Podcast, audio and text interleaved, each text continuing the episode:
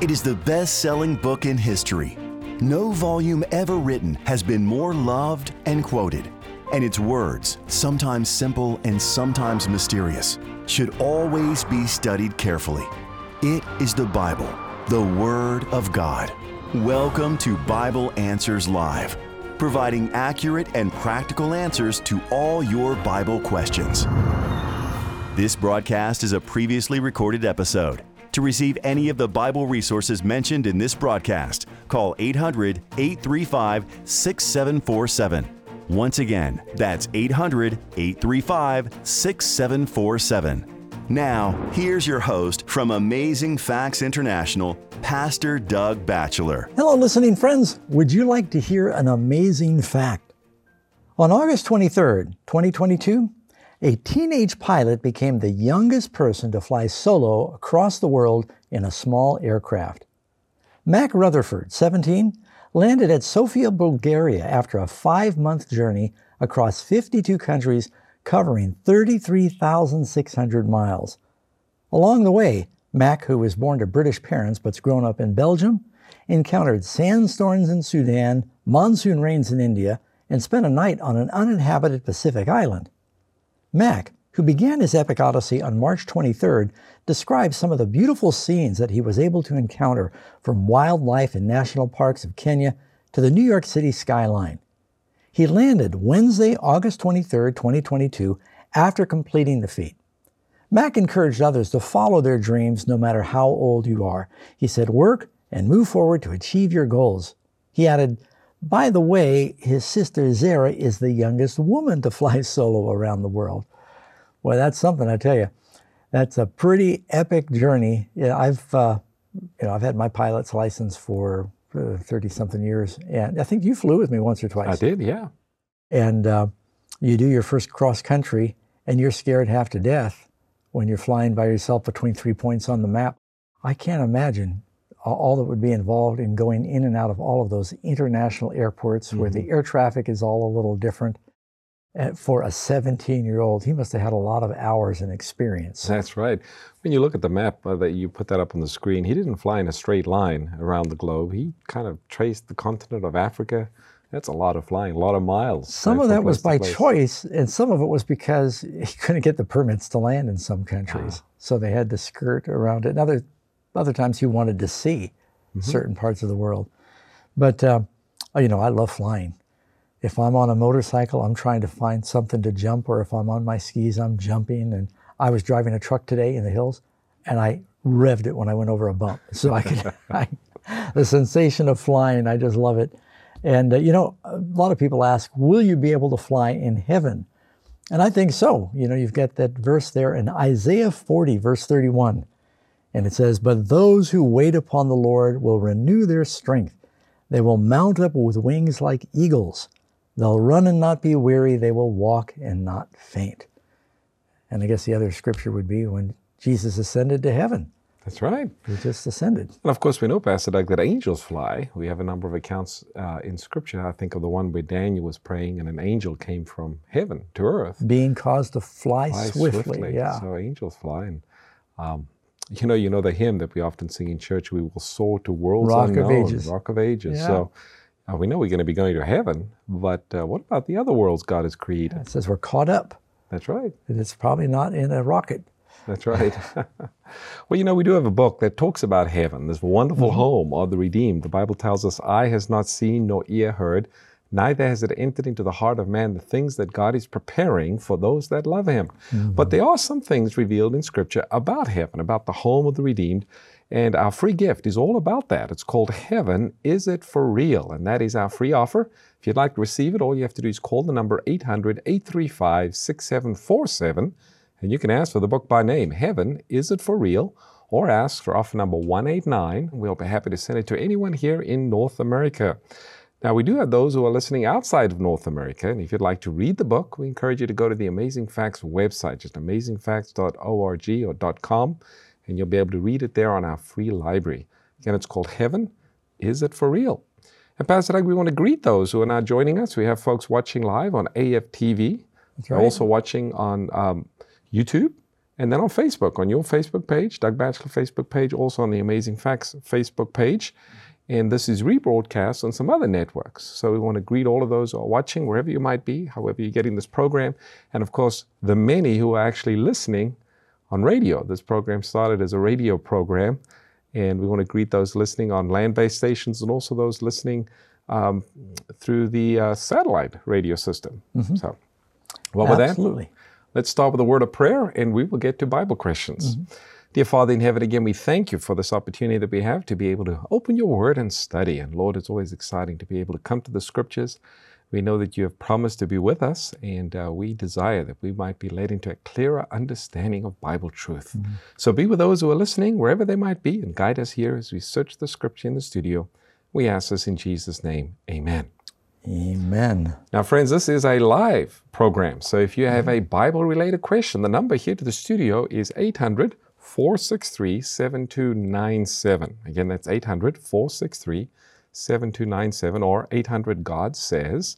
And that'll bring you here into the studio, and we'll be able to take your question on the air. So I think we're ready for our first caller. We've got Anthony listening in New York. Anthony, welcome to the program. Hello, good evening, Pastor. Evening. My question uh, is with regards to Acts chapter 2, verses 16 through 18. And I'll try to I'll make this brief. Um, basically, I know that, you know, you see a lot of uh, on TV or different, you know, churches where they start to call people prophet and, you know, as, I guess as a uh, honor type thing, Mhm.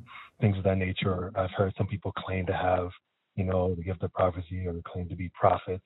Basically, what based on Acts chapter two verses sixteen through eighteen, I want to know what constitutes a prophet, um, especially if knowing that in the last days people will have the gift of prophecy. Does that automatically make them a prophet, or uh, you know, I guess I just want some clarity. Yeah, good question. And, and for our friends that are driving or something, if you don't have a Bible handy, let me read that for you real quick. This is uh, during the day of Pentecost. Peter gets up and he starts to preach in Acts chapter 2, and I'll start with verse 16. But this is what was spoken of by the prophet Joel. The people are wondering about, you know, this manifestation of the Spirit. And it'll co- it'll come to pass in the last days, says God, that I'll pour out my Spirit on all flesh. Your sons and your daughters will prophesy. Your young men will see visions, your old men will dream dreams. And on my men servants and my maidservants I'll pour out of my spirit in those days, and they will prophesy. And I'll show wonders in the heaven above and signs in the earth beneath. And by the way, Peter there is quoting from Joel chapter 2. And uh, this is not only something that happened here in Acts when the Holy Spirit was poured out at Pentecost, it may repeat itself in the last days. Now, Jesus has warned us to be careful about false prophets. But the fact that he says, watch out for false prophets, indicates there will probably somewhere be true prophets, or Jesus would have said, don't listen to any prophets in the last days. So, how do you know if a person is a true prophet? First of all, not every time you find the word prophesy does it use the term in, the context of like an Old Testament prophet that was making a prediction. Uh, to prophesy, like in Acts, I'm sorry, in 1 Corinthians 14, it's talking about preaching means to proclaim prophesy means to proclaim in behalf of another and so um, a lot of times when it talks about the gift of prophecy in 1 corinthians it's talking about being able to preach and teach. But it is also true there will be prophets in the last days. You know even uh, last prophecy in the old testament behold i send you elijah the prophet before the great and terrible day of the lord. That's a prophet prophet. So how do you know a true from a false prophet? First we have a lesson that talks about astrologers and psychics. So look, we'll send you a free copy of that because it's got a lot of verses in it. But there's some criteria. Deuteronomy tells us that if a prophet makes a prediction that doesn't come true, probably a false prophet. Um, if, if, if they're asking for a fee to give you a prophecy, it's probably a false prophet if they're giving you a bill. And um, if their lives are not in harmony with the word, so if a person is living, a, you know, a scandalous life, and yet they said, "I'm a prophet," their lives are going to be following the model in the Bible. Their teachings will not contradict the Bible if they're a true prophet. So in that lesson we're offering, it gives the criteria of how do you identify a true from a false prophet. The study that we have, it's called Does God Inspire Astrologers and Psychics? Mm-hmm. And we'll be happy to send that to anyone who calls and asks. The number again is 800 835 6747. That is our free resource line. As for the study guide, Does God Inspire Psychics and Prophets or Astrologers? And it actually gives the biblical principles to determine a true prophet from a false prophet. It's all there in the study guide. Well, thank you for your call, Anthony. Uh, next, we have um, Patrick listening from Canada. Patrick, you on the air. Good evening, pastors. Evening. I have a question about the Mosaic Law. So it's taken mm-hmm. from Luke chapter 19, verse 28. And um, there's just also another verse. I couldn't find it, but it's about wearing mixed materials, um, cutting a beard, uh, tattoos, and and something else. I forgot. Uh, sorry, cutting of beards and tattoos. Okay. I just like to find out if those apply to us today, even though we're Gentiles welcomed into the family garden um, by accepting Him. Yeah, well, it says there in Leviticus chapter 19, verse 28 You shall not make any cuttings in your flesh for the dead, nor tattoo marks on you. I am the Lord. There are clearly some things that you might find in the book of Leviticus that are connected with ceremonial laws, and those things would be obsolete, nailed to the cross. We don't sacrifice lambs anymore. Circumcision is not required. But there are also some very practical laws that are sort of self evident. You know, God says, don't follow the practices of the pagans. And if the pagans were mourning the loss of somebody, they'd do everything from cut off a finger to cut their flesh like the prophets of Baal, when they wanted to appease their God, they pierced themselves till the blood gushed out, and they or they tattoo themselves. And you know, your body's the temple of the Holy Spirit. God doesn't want us putting marks. I know what I'm saying now, probably extremely unpopular because I bet you 10% of everyone listening has a tattoo these days. Mm-hmm. But uh, the Bible, I think, means what it says.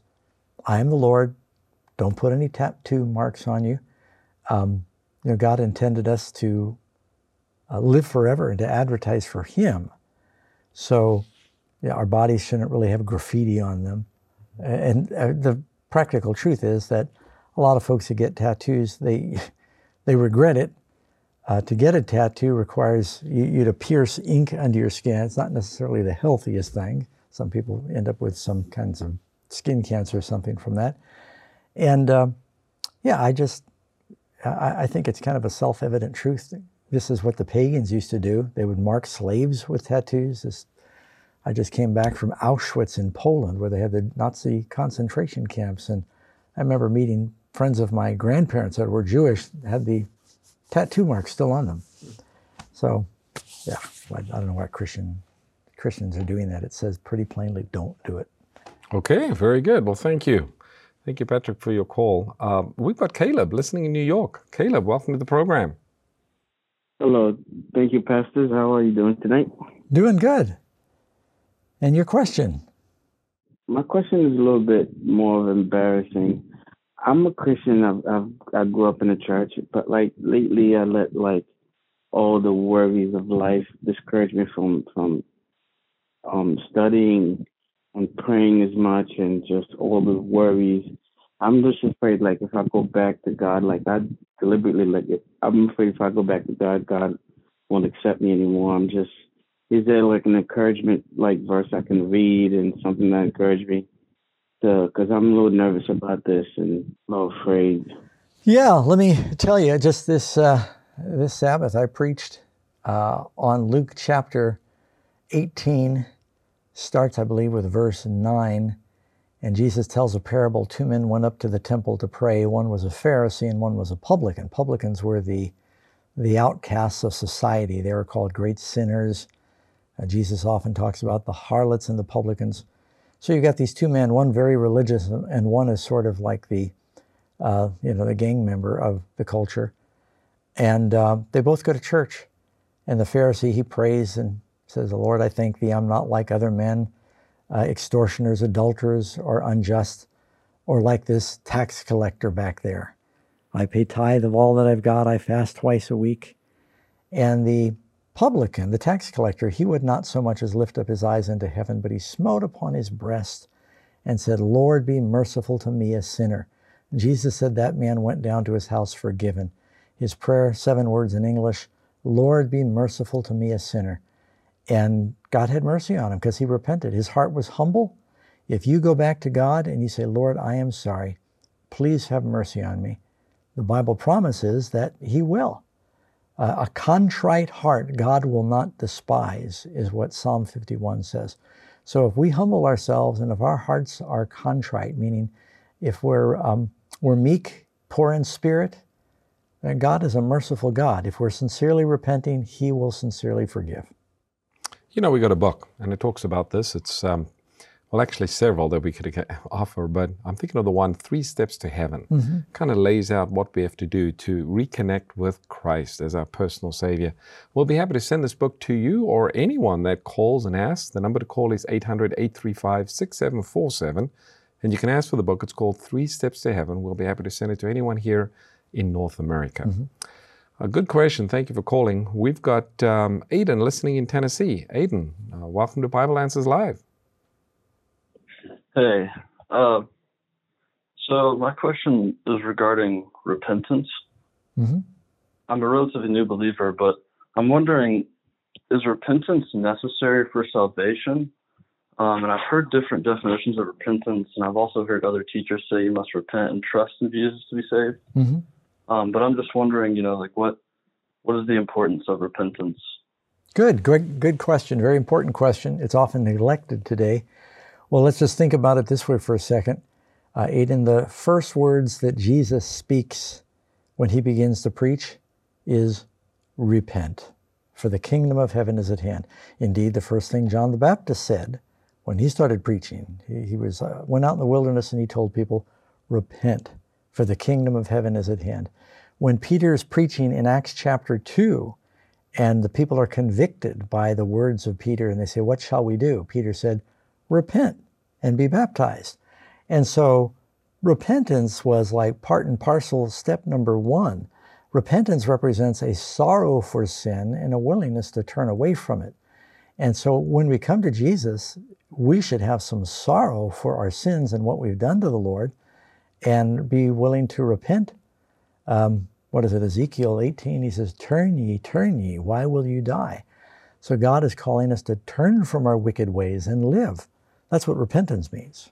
Now, the Bible also tells us that it's the goodness of God that leads us to repentance. Mm-hmm. So you don't have to wait to feel, oh, I feel terribly sorry for the sin. We can go to God and say, Lord, please help me uh, recognize that I am a sinner and give me that genuine repentance. It's more than just, uh, you know, a casual prayer. It, it, you want your repentance to be deep and meaningful. You think of an example in the Bible after David sinned, with Bathsheba, you have an account of his prayer. And that is a heartfelt, earnest prayer. That is a type of repentance that doesn't just come from ourselves. It is, it is the moving of the Holy Spirit upon the heart. So we can mm-hmm. ask for that. We can ask for the Holy Spirit to convict us and come to God uh, and have true repentance. Yeah. And David was on his face for seven days. Mm-hmm. Now, I don't know that that's required of everybody, but that pretty evident he was sincerely sorry for that's what right. he had done. You know, we got a study guide that talks about this. It's called Save from Certain Death, and it's uh, steps to salvation. Mm-hmm. How do mm-hmm. we experience that true repentance? We'll be happy to send this to anyone who calls and asks. The number to call again is 800 835 6747. You can ask for the study guide. It's called Save from Certain Death, and we'll get it in the mail and send it to anyone here in North America. We got um, Aaron listening from New York. Uh, Aaron, welcome to the program. Good evening, pastors. Evening. My nephew has been living a careless life and ended up in prison back in April, and he's still there waiting trial. And for about a, about a month now, he has been getting dreams almost every day. He's been getting dreams about things like a helicopter, an umbrella, a shower curtain, a pepper, pepper spray, and then he's been getting dreams of animals like a pelican, a snake, and a, and a dragon. Then after that, he's been getting dreams about random numbers, like the number 808. Um, he told me that one of his friends said that he has been dreaming angel numbers, but I don't think that's biblical. Can you tell me why he's been getting all these dreams, and do they have any significance? All right. Well, I, you know, of course, I, I won't venture to say specifically why he is getting certain dreams. I'll tell you what causes dreams. A dream can come from the Lord. There's examples in the Bible where God spoke to Joseph in a dream. Matter of fact, he uh, spoke to both Josephs in the New Testament and the Old Testament in a dream. And um, a dream can come from the devil. Uh, Job describes that uh, horrifying experience where you have a nightmare. Um, a, dream's typically, and this is in Ecclesiastes, it says a dream comes from the multitude of business. So if you've got a lot of thoughts going on during the day, then you may dream about some of that during the night. Um, and, you know, dreams is something like your brain defragmenting at night. Now, if a person's under a lot of stress, as your cousin you said, who is, you know, awaiting trial and going through a big change in his life, yeah, that could uh, mess with your mind and, and uh, you could have a lot of strange dreams. It doesn't mean they're prophetic, so I wouldn't try to read a lot into that. If God gives you a dream that is really a message, I think you'll usually know it. You won't have to kind of wonder if, well, I wonder if that shower curtain and that number in my dream meant something.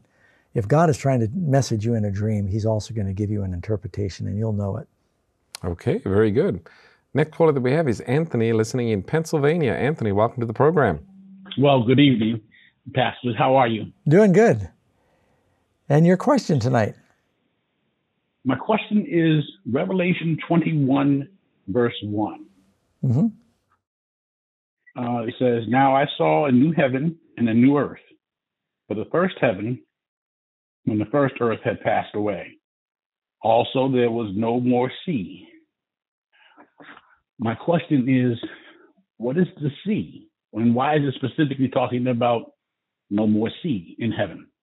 Well, obviously, there is water in the new earth because you get to the last verses in the Bible and it says, uh, you know, uh, there's a river that proceeds from the throne of God.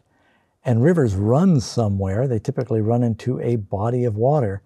But there's a difference between a lake, freshwater lake, and a sea. And, uh, you know, the typical briny sea that we can't drink, uh, that stings your eyes, uh, I think there's going to be no vast ocean separating loved ones. There probably will be beautiful lakes and rivers and streams in the new earth. It's going to be like a park. But there may not be. You know, right now, two thirds of the world is sea. It wasn't like that when God first made it before the flood.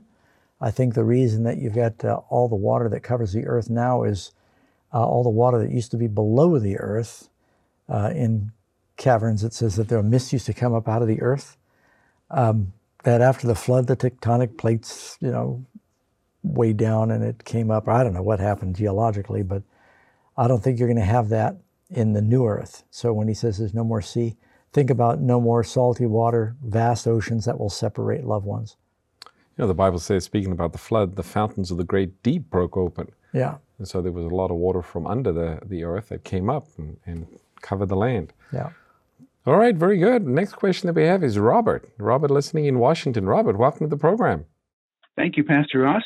One, I guess, kind of different question was I was reading a few days ago in Luke 21, and talks about one of the signs being the seas and the waves roaring. I think David talks about the Lord is mightier than mightier than the waves of the sea, or is more powerful than the waves of the sea.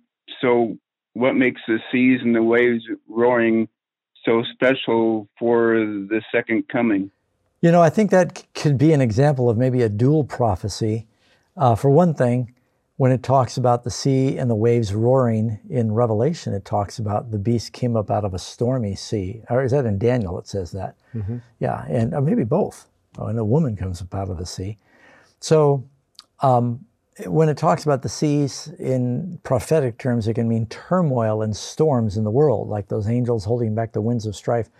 But I also think, because Jesus is talking about earthquakes, he's talking about very real geological natural disasters that and men's hearts failing for fear. They're looking at things like the tsunami that took place in 2004, where you've got, you know, 240,000 people die. Most of the world's population lives on the coasts. And so it may be one of the natural disasters. Christ says there'll be plagues, there'll be earthquakes in divers places. And in Luke, he says the sea and the waves roaring. And I think in Luke, he says there'll be signs in the heavens also. Mm-hmm. So uh, just you got uh, things unraveling in the last days. And also an increase of storms. I mean, storms yeah. are created over the hurricanes. sea, hurricanes, winds, destruction. Mm-hmm. And, you know, I think we've seen an increase of some of these devastating storms and, of course, tsunamis and earthquakes. These are all signs that Jesus gave pointing to the soon coming of Christ. Yeah. I think it's interesting. In one part of the world, they call it a hurricane. In another part of the world, they call it a cyclone. In another part of the world, they call it a typhoon. But they're all the same thing. That's right. Big storms, dangerous yep. storms. Well, I'm just looking at the clock, Pastor Doug. We might not have time to take one more caller, but we want to remind you of our free offer tonight. Uh, the program's by no means over. We're just going to take a short break. But if you missed the beginning of the program, our free offer tonight is a book entitled Heaven Is It For Real? And we'll be happy to send this to anyone here in North America. The number is 800 835 6747. You can ask for offer number 189 or just ask for it by name. Heaven Is It For Real? Mm-hmm. We'll be happy to send it to anyone here in North America. All right. Well, I think we have got a break coming up. And if you have questions, I think we have some lines open. Just call 800 463 7297 and call with your Bible question. That's 800 God Says. We'll be back in just a few moments. Don't go away. Stay tuned. Bible Answers Live will return shortly. Would you like to know God's plan for our troubled world and solutions for your life's challenges? Beautifully redesigned and updated, Amazing Facts 27 Bible Study Guides provide straightforward Bible based answers that are enlightening, encouraging, and easy to understand, giving you real, relevant Bible answers to questions like How can I have healthier relationships? When will Jesus come? And much more. Order yours today by visiting afbookstore.com or by calling 800 538 7275. Millions of people believe that planet Earth is on the verge of some apocalypse that will plunge the world's cities into chaos. In response, thinking people everywhere are wondering if it might be a good time to locate their families outside of the congested metropolitan areas. In my new book, Heading for the Hills A Beginner's Guide to Country Living, I do my best to provide a biblical balance I'd like to share with you some of the crucial things you'll need to know before you head up for the hills. I'd also like to identify some of the practical things you look for in buying a piece of country land, how to develop water, power, and a garden, all while still seeking to save the lost. This book has some very valuable information for anybody that's ever considering country living. Order your copy of Heading for the Hills. Call 800 538 7275 or visit afbookstore.com. Doug Batchelor was the teenage son of a millionaire father and show business mother, yet he was living in a cave. He had everything money could buy, everything but happiness. But all of the fun and excitement he enjoyed left his life out of control. His search eventually led him to a cave above Palm Springs that became his home. While Doug scavenged for food in garbage bins, his father owned a yacht, a Learjet, and an airline. But in his cave home, he discovered a dust covered Bible. As he began to read, he soon learned of his true purpose in life.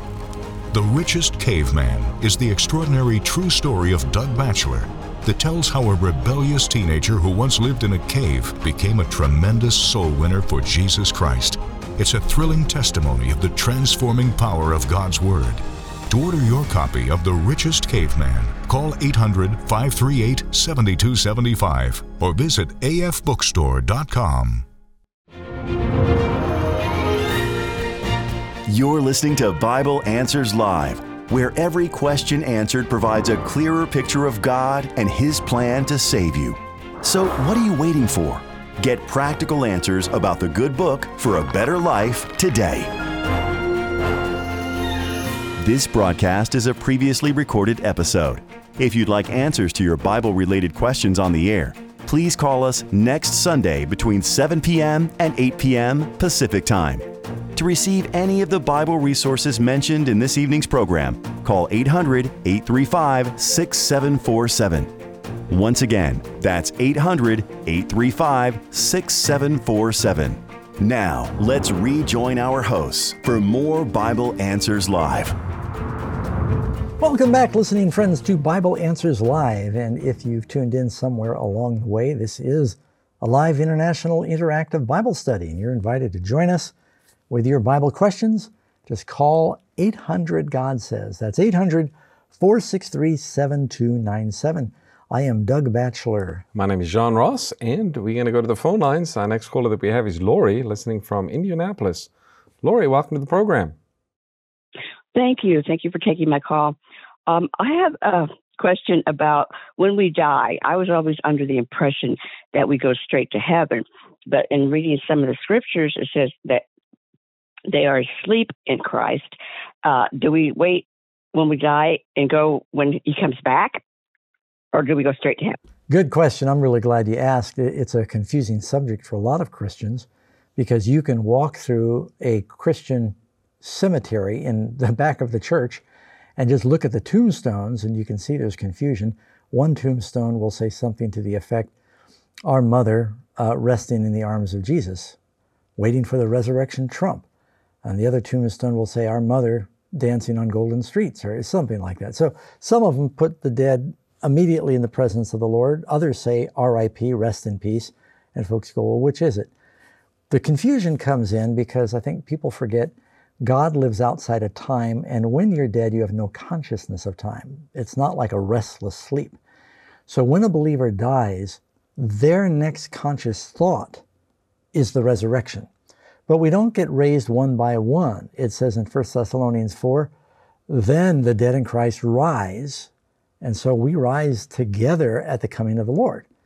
So, you know, if you have a loved one and they died believing, you can find comfort knowing their next thought is going to be the presence of the Lord. But we live in time. Time hasn't happened yet. God lives outside of time. He's I am. He's uh, 100% present in any part of time. Acts chapter 2, Peter is talking about King David. He says, David, this is a good king who had died a thousand years earlier. David says, He is dead, buried, not yet ascended to heaven. That's pretty clear. They're sleeping until the resurrection when the Lord descends from heaven. Then the dead in Christ rise. Now, Pastor Doug, I think some people are confused by the verse, and you, you alluded to it. it. Says Paul says to be absent from the body is to be present with the Lord. But Paul is not saying the minute you die, the next thing is you're in heaven as some sort of a spirit or soul. What does he mean by that? Yeah, and Paul is the one also who said that uh, don't sorrow concerning those who are asleep. Mm-hmm. So Paul refers to death as asleep. He's simply saying that uh, when you die, your next conscious thought is the resurrection because you have no consciousness in death. And then you look in Ecclesiastes chapter 9, I think verse 5, it says, The living know they'll die, the dead know not anything. Hezekiah says, Those that go down to the grave do not praise the Lord. So the dead are asleep. Uh, Jesus said, Our friend Lazarus is asleep. And we have a free offer on we do. subject. Does that help, Lori? Does that make sense? It does. It, it was a whole different concept from what I was raised to believe. But yeah, right. Thank you. Thank you. As long as it's from the Bible, that's what matters. You know, we have a study guide. It's called Are the Dead Really Dead? And we'll be happy to send it to you, Lori, or anyone who is listening. All you have to do is just call and ask. The number is 800 835 6747, and you can ask for the study guide. It's called Are the Dead Really Dead? That's 800 835 6747. One more time, ask for the study guide Are the Dead Really Dead? And if you have a computer, just remembered, we've got a website. It's called deathtruth.com. And you can go to that website, and there's a number of great resources and sermons and uh, all the scriptures there. Deathtruth.com. Next caller that we have is Philip, listening in Arkansas. Philip, welcome to the program. Hey, good evening. Thanks for having me on. Yeah. My question is uh, in the last part of Ezekiel, I think chapters 40 on through the rest of the book, God gives Ezekiel some detailed instructions for building a temple. And my question is why, when they went back to rebuild after the captivity, did they not rebuild using those plans?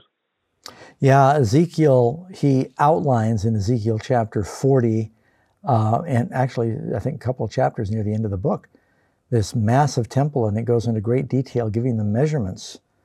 Um, he also talks about a river that is so wide that you can, you know, you barely cross it. You go a mile out and you're only up to your knees. So that clearly was not in Jerusalem. And so when Ezekiel talks about this temple, uh, and it is something of a conundrum for Bible scholars, but um, part of the answer I would say look in Revelation 11. And in Revelation 11, John says, I was given a reed like a measuring rod, and an angel stood and said, Rise and measure the temple of God, the altar, and those, those who worship there. Measure the people? It's like a judgment. So clearly in Revelation, he's got this um, measuring rod exactly like what Ezekiel had in chapter 40. He's going around measuring everything. And um, it's probably because Ezekiel 40 is talking about a spiritual temple that's supposed to be vast. Um, Mm-hmm. And you, of course, you find different types of temples in the Bible. Jesus spoke of himself and he said, Destroy this temple, and in three days I'll raise it up. And he was talking of himself. The New Testament says the church is the temple mm-hmm. of the mm-hmm. living God.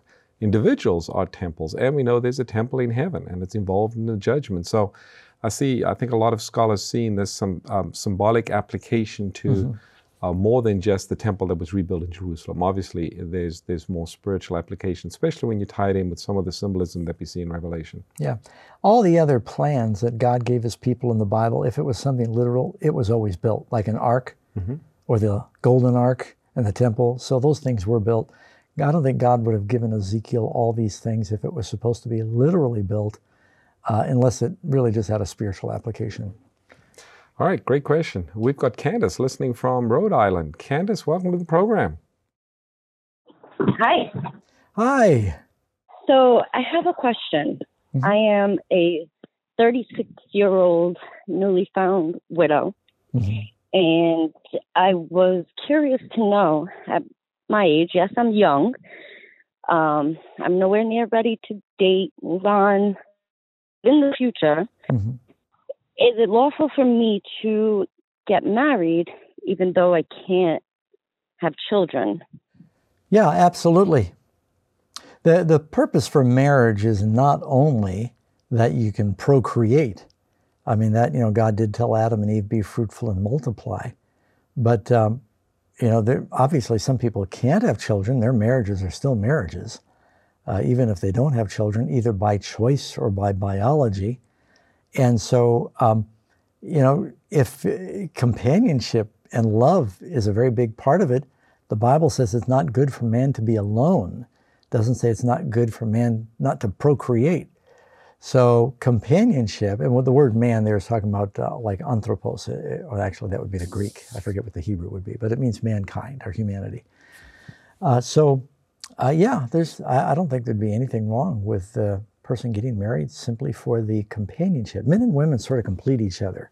You know, we got different gifts, and uh, um, unlike some of the contemporary theories today about men and women gender not really existing, I think the Bible's clear.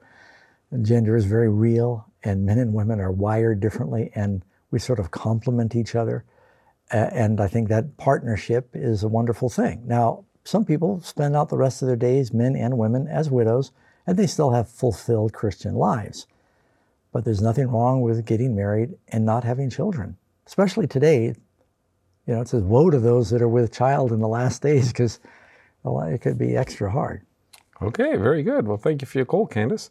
We've got Rick listening in North Carolina. Rick, you're on the air. Yes, guys. How you doing? Doing well. How can we help? Well, my question is on First Thessalonians um, chapter four, verse 14 mm-hmm. um, when he said um, that God will bring back with Him those who are asleep. Mm-hmm. And just to shed some light on that, and a few Bible texts that go over that, just to clarify that chapter, um, that verse. Yeah. So when he says God will bring with Him, Paul is talking about a sequence here. He's saying, don't be a don't sorrow regarding your loved ones that have died. That would be verse 13. Don't be ignorant. I don't want you to sorrow as others that have no hope. If we believe Jesus died and he rose again, even so God will bring with him. So when Jesus comes, he's got the resurrected with him. Then he tells why that is. For this we say to you, now verse 15, by the word of the Lord, that we who are alive and remain until the coming of the Lord by, will by no means proceed. Proceed means go before those who are asleep. For the Lord himself will descend from heaven with a shout, the voice of the archangel, the trumpet of God. The dead in Christ rise first. That means before us. Then, when we get there, they're with him. See what he's saying? Then we who are alive and remain will be caught up together with them.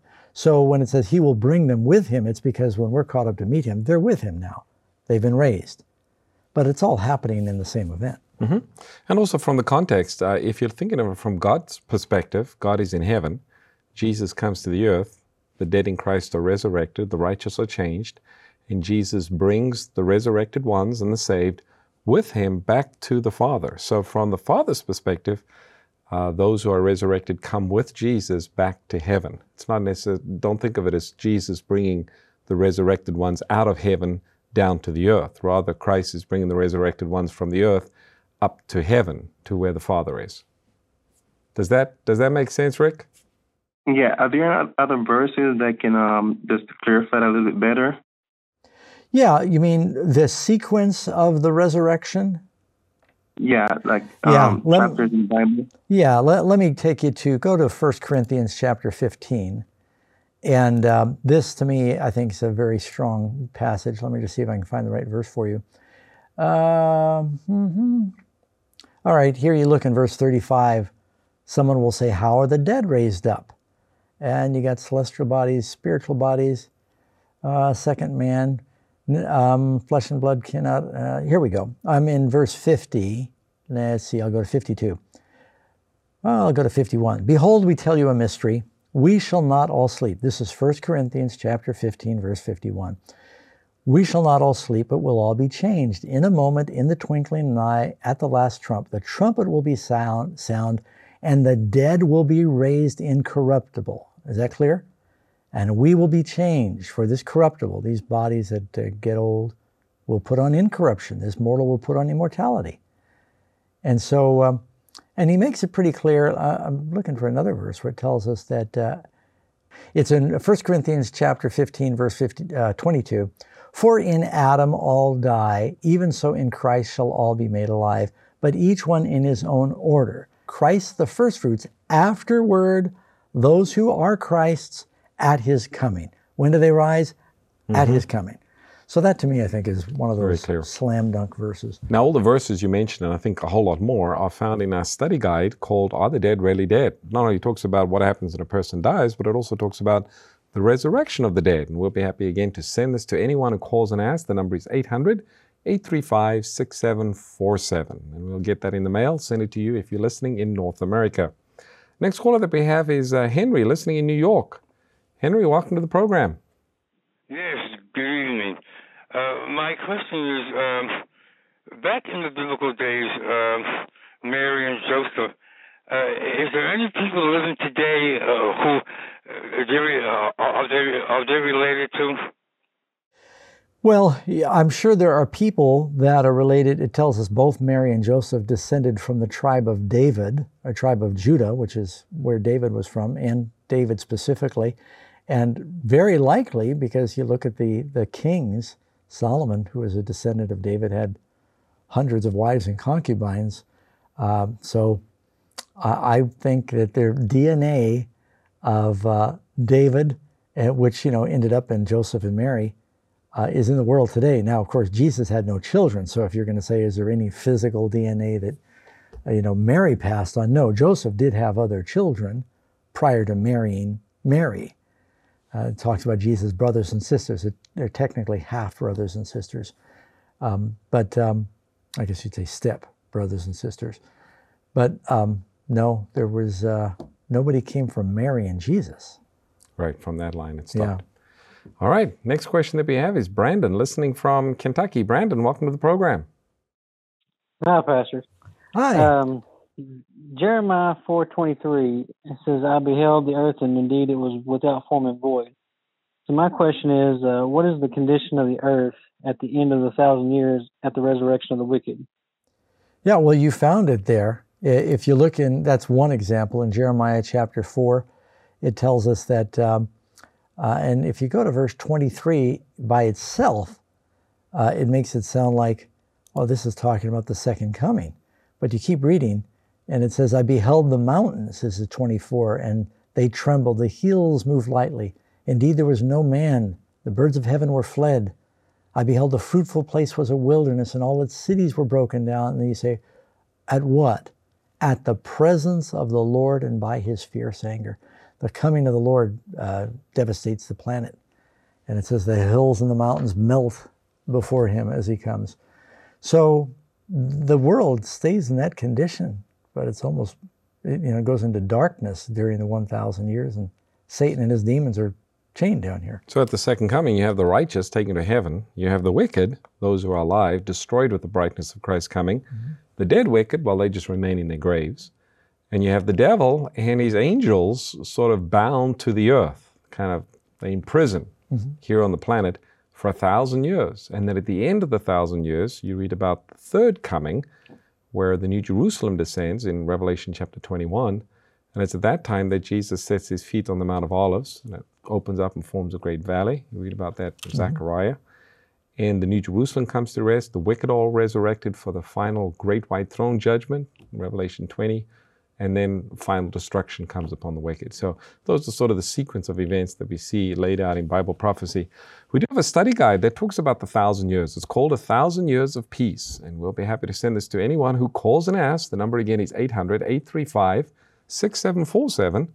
You can call and ask about a thousand years of peace. It's talking about that chapter that we read in Revelation chapter 20. And you'll find that interesting. Thanks for your call, Brandon. We've got Andrew listening um, in Wisconsin. Andrew, welcome to the program. Hi, how are you doing? Really well. Uh, Pastor uh, Doug, I have a question. Um, out of the book of Acts, chapter 21, verses 19 to 24, um, is the apostle when the apostle Paul's coming into Jerusalem, he's confronted by James. Is Paul keeping the law of Moses in this particular verse when he's um, asked to uh, take a vow? Well, yeah, there there were laws that you find in the Old Testament where a person could take a vow. It tells us earlier that Paul shaved his head because he had taken a vow. He did that on his own. He wasn't required the first time. Just says that he had chosen. I read it today actually, that he had chosen to take a vow, and then now he comes to Jerusalem, and uh, the accusation is going around among the Jews that Paul is teaching people to abandon the law.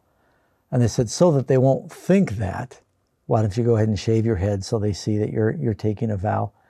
Um, Paul was not against doing that, but it was sort of, he was sort of capitulating to the pressure from the Pharisee Christians. Believe it or not, they were Pharisees that had converted to Christ and they wanted all the Gentile Christians to keep the laws. You find that in Acts chapter 15. So um, Paul was trying to accommodate the apostles that were not wanting to uh, anger the, the Pharisee or the more uh, law-bound Jewish Christians. You know, we also find an interesting verse in 1 Corinthians chapter 9. This is the Apostle Paul. And he says, um, For though I am a free man, and have made myself a servant to all, mm-hmm. That I might win even more. And then he says, And to the Jew I became as a Jew, that I might win the Jews. And he says, Those who are under the law, meaning the law of Moses, that I might win those who are under the law. And to those who are without the law, meaning the law of Moses, uh, he was as one without the law, in order that he might win those who are the Gentiles. So, as far as conscience would allow, and it was right for him to do, he tried to connect with the people that he was trying to reach. Mm-hmm. Now, by seeing Paul do that example, he followed certain customs that the Jews followed, but he didn't require the Gentiles to follow those same customs. For example, circumcision was very important to the Jews. Paul's very clear for Gentile believers there's no need for circumcision. Right. So hopefully that helps a little bit, uh, Andrew, and uh, thank you for your question. All right, we've got Tom listening in Chicago. Tom, welcome to the program. Good evening, pastors. Evening. My question is on uh, Matthew chapter 10, verse 23. If somebody asks, how can I explain that to I mean, others? All right, Matthew 10, verse 23. I'll go there real quick. And uh, let's see here. He says, When they persecute you in this city, flee to another. For assuredly I say to you, you will have not have gone through the cities of Israel before the Son of Man comes. Um, I think that he's saying basically that uh, there's going to be plenty of work to do um, until Jesus comes. Indeed, Jesus says in Matthew 24, the gospel will be preached in all the world for a witness, and that would include the tribes of Israel, and then the Son of Man will come. It's interesting that today there are very few Christian churches in Israel, even though you've got Christian pilgrims from around the world going there. most of the uh, Israelis do not believe in Christ. You know, it's also interesting here that when Jesus is referring to the to the phrase of um, Israel, uh, it's true that there are still many, many Jews that have not yet received the message or received Christ as their personal Savior. But in the New Testament, Israel is also used for those who profess faith in Christ. You've got spiritual Israel. Right. And even amongst those who claim to be Christians, there are those who have not really come to a full understanding of what, what the truth is, what the gospel is. So there's a mission field, not only to those who have never heard the gospel, but there also there's also a mission field to those who have the word of God, who have heard the gospel, but they have not heard it correctly. Mm-hmm. They haven't received the full gospel, just like the Jews. They had the Bible, but they didn't understand the truth of the Messiah, of Christ. So it's a broad application, not only to literal Jews, but I think to even spiritual Jews or Christians. There is still a work of evangelism right. that needs to take place, even amongst those. And we've actually got a little book we can offer called Spiritual Israel that explains that Israel includes more than just literal Jews. Mm-hmm. The number to call for that is 800 835 6747. You can ask for the book. It's called Spiritual Israel. And we'll be happy to send it to anyone who calls and asks. All right, next caller that we have, uh, we've got Darla listening from Idaho. Darla, welcome to the program. Hello, Pastor. Thank you so much for taking my call. Uh-huh. Um, my question is if I can explain it right. Um, I'm just wondering about Jesus's clothes. Okay, so um, I'm wondering if um, his clothing was changed to seamless when he was on the Mount of Transfiguration, or has he always had seamless clothes? Yeah, because it's saying that at the cross, when they gambled for his clothing, they didn't want to tear his cloak because it was without seam. Is that what you're talking about? Yes, yes. Yeah, you know, there's no statement in, well, it does say that when he was on the Mount of Transfiguration, his clothing was glowing brighter than the sun at noonday, or, and brighter than any soap could get it. But I, I don't think there's any comment in there that something happened where that suddenly his clothes at that point became seamless. It's an interesting thought I'd never thought of before, but I don't think anything in the scripture says that. I think it has more to do with the style of, of the clothing or, or the robe that Christ had. Um, it was more expensive to weave a, a, mm-hmm. a, robe without a lot of seams. Now, maybe there was probably one seam, but in compared to what was more common amongst the people, it was a more expensive type of weaving, a more expensive type of robe, more valuable. That's why the Roman soldiers didn't want to tear it apart. Mm-hmm. Um, so I think that's more of what it's referring to. It was a, uh, somebody had given him a, a beautiful uh, robe that Christ wore. Mm-hmm. All right. Well, thank you. Appreciate your question. Do we have time for one more? Let's try. Okay, we've got Austin listening in Texas. Austin, welcome to the program. Uh, thank you, pastors. Uh, first off, I just want to say thank you for everything y'all are doing, just leading us to Christ. Um, I got a, I kind of got a far out there question though, so um, hope this doesn't put you in a tailspin there, Pastor Doug. All right. Um, the the theory that the world is flat with the dome or the firmament above it supported by pillars. They also say that the stars reside in the dome. They use verses like in Genesis, Job, and Psalm, and Chronicles, and Samuel throughout the Bible, kind of supporting this flat Earth theory. I just kind of wanted to get your two cents on it. All right. Well, thank you. Yeah, it's my answer is probably worth about two cents, uh, but it's, really simple for me. The world is round. Uh, you know, we started with an amazing fact about a teenager who just became the uh, the youngest person to fly a plane solo around the world. Uh, my friends that uh, believe that the Earth is flat, um, they must also think that all the pilots in the world are conspiring together with this great secret and I'm a pilot, and I can tell you that the world is round. Uh, Pastor Ross has been on airplanes around the world probably several times, huh? Mm-hmm. Yeah, yeah. You, so they're taking meta, they're taking allegorical verses in the Bible where Job and others will talk about the earth being on the pillars of the earth or something. Well, Job actually says the, the circle of the world. God yeah. sits over the circle. Yeah. So there are verses in the Bible that describe the earth as being round. Yeah, and spherical yeah. too. So, hey friends, don't go very far. This popular program is actually on so many stations, we've got to sign off in stages. So goodbye to our satellite friends. We'll be back with questions for the others in just a moment. Thank you for listening to today's broadcast. We hope you understand your Bible even better than before. Bible Answers Live is produced by Amazing Facts International, a faith based ministry located in Granite Bay, California. Did you know that Noah was present at the birth of Abraham?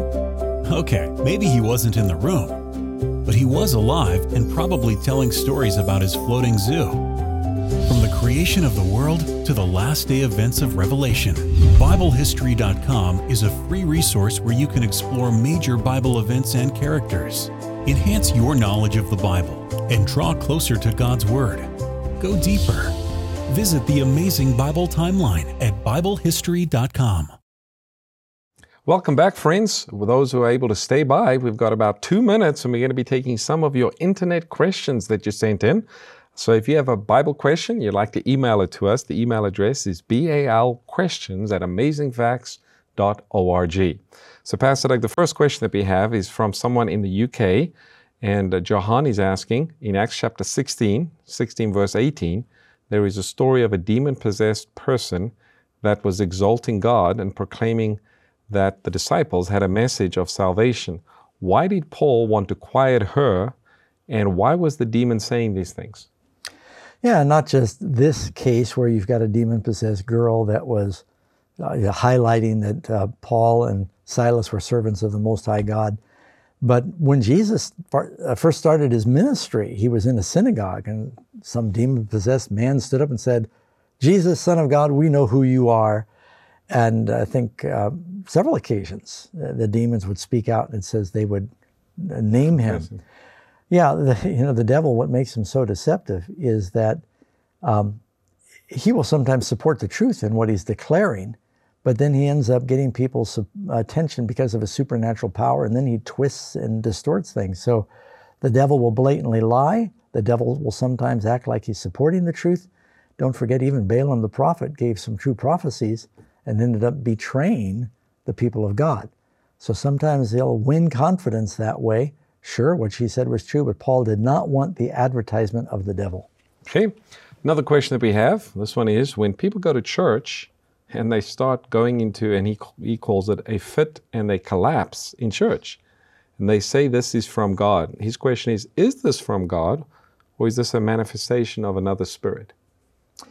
Well, I, have got to be careful not to make a sweeping statement that says in every case when a person is slain in the spirit, as they say. I used to go to Pentecostal churches. Um, sometimes you wonder what spirit, because in a lot of demonic uh, services, people can be slain in the spirit where they lose all control. But there is also an example in the Bible where the Spirit of the Lord came on Saul and he fell down, prophesied, took off all his clothes, and he seemed totally out of it. Uh, so, you know, there may be cases. Uh, in the Methodist revival, there were some people that just seemed to be uh, swoon under the power of the Spirit.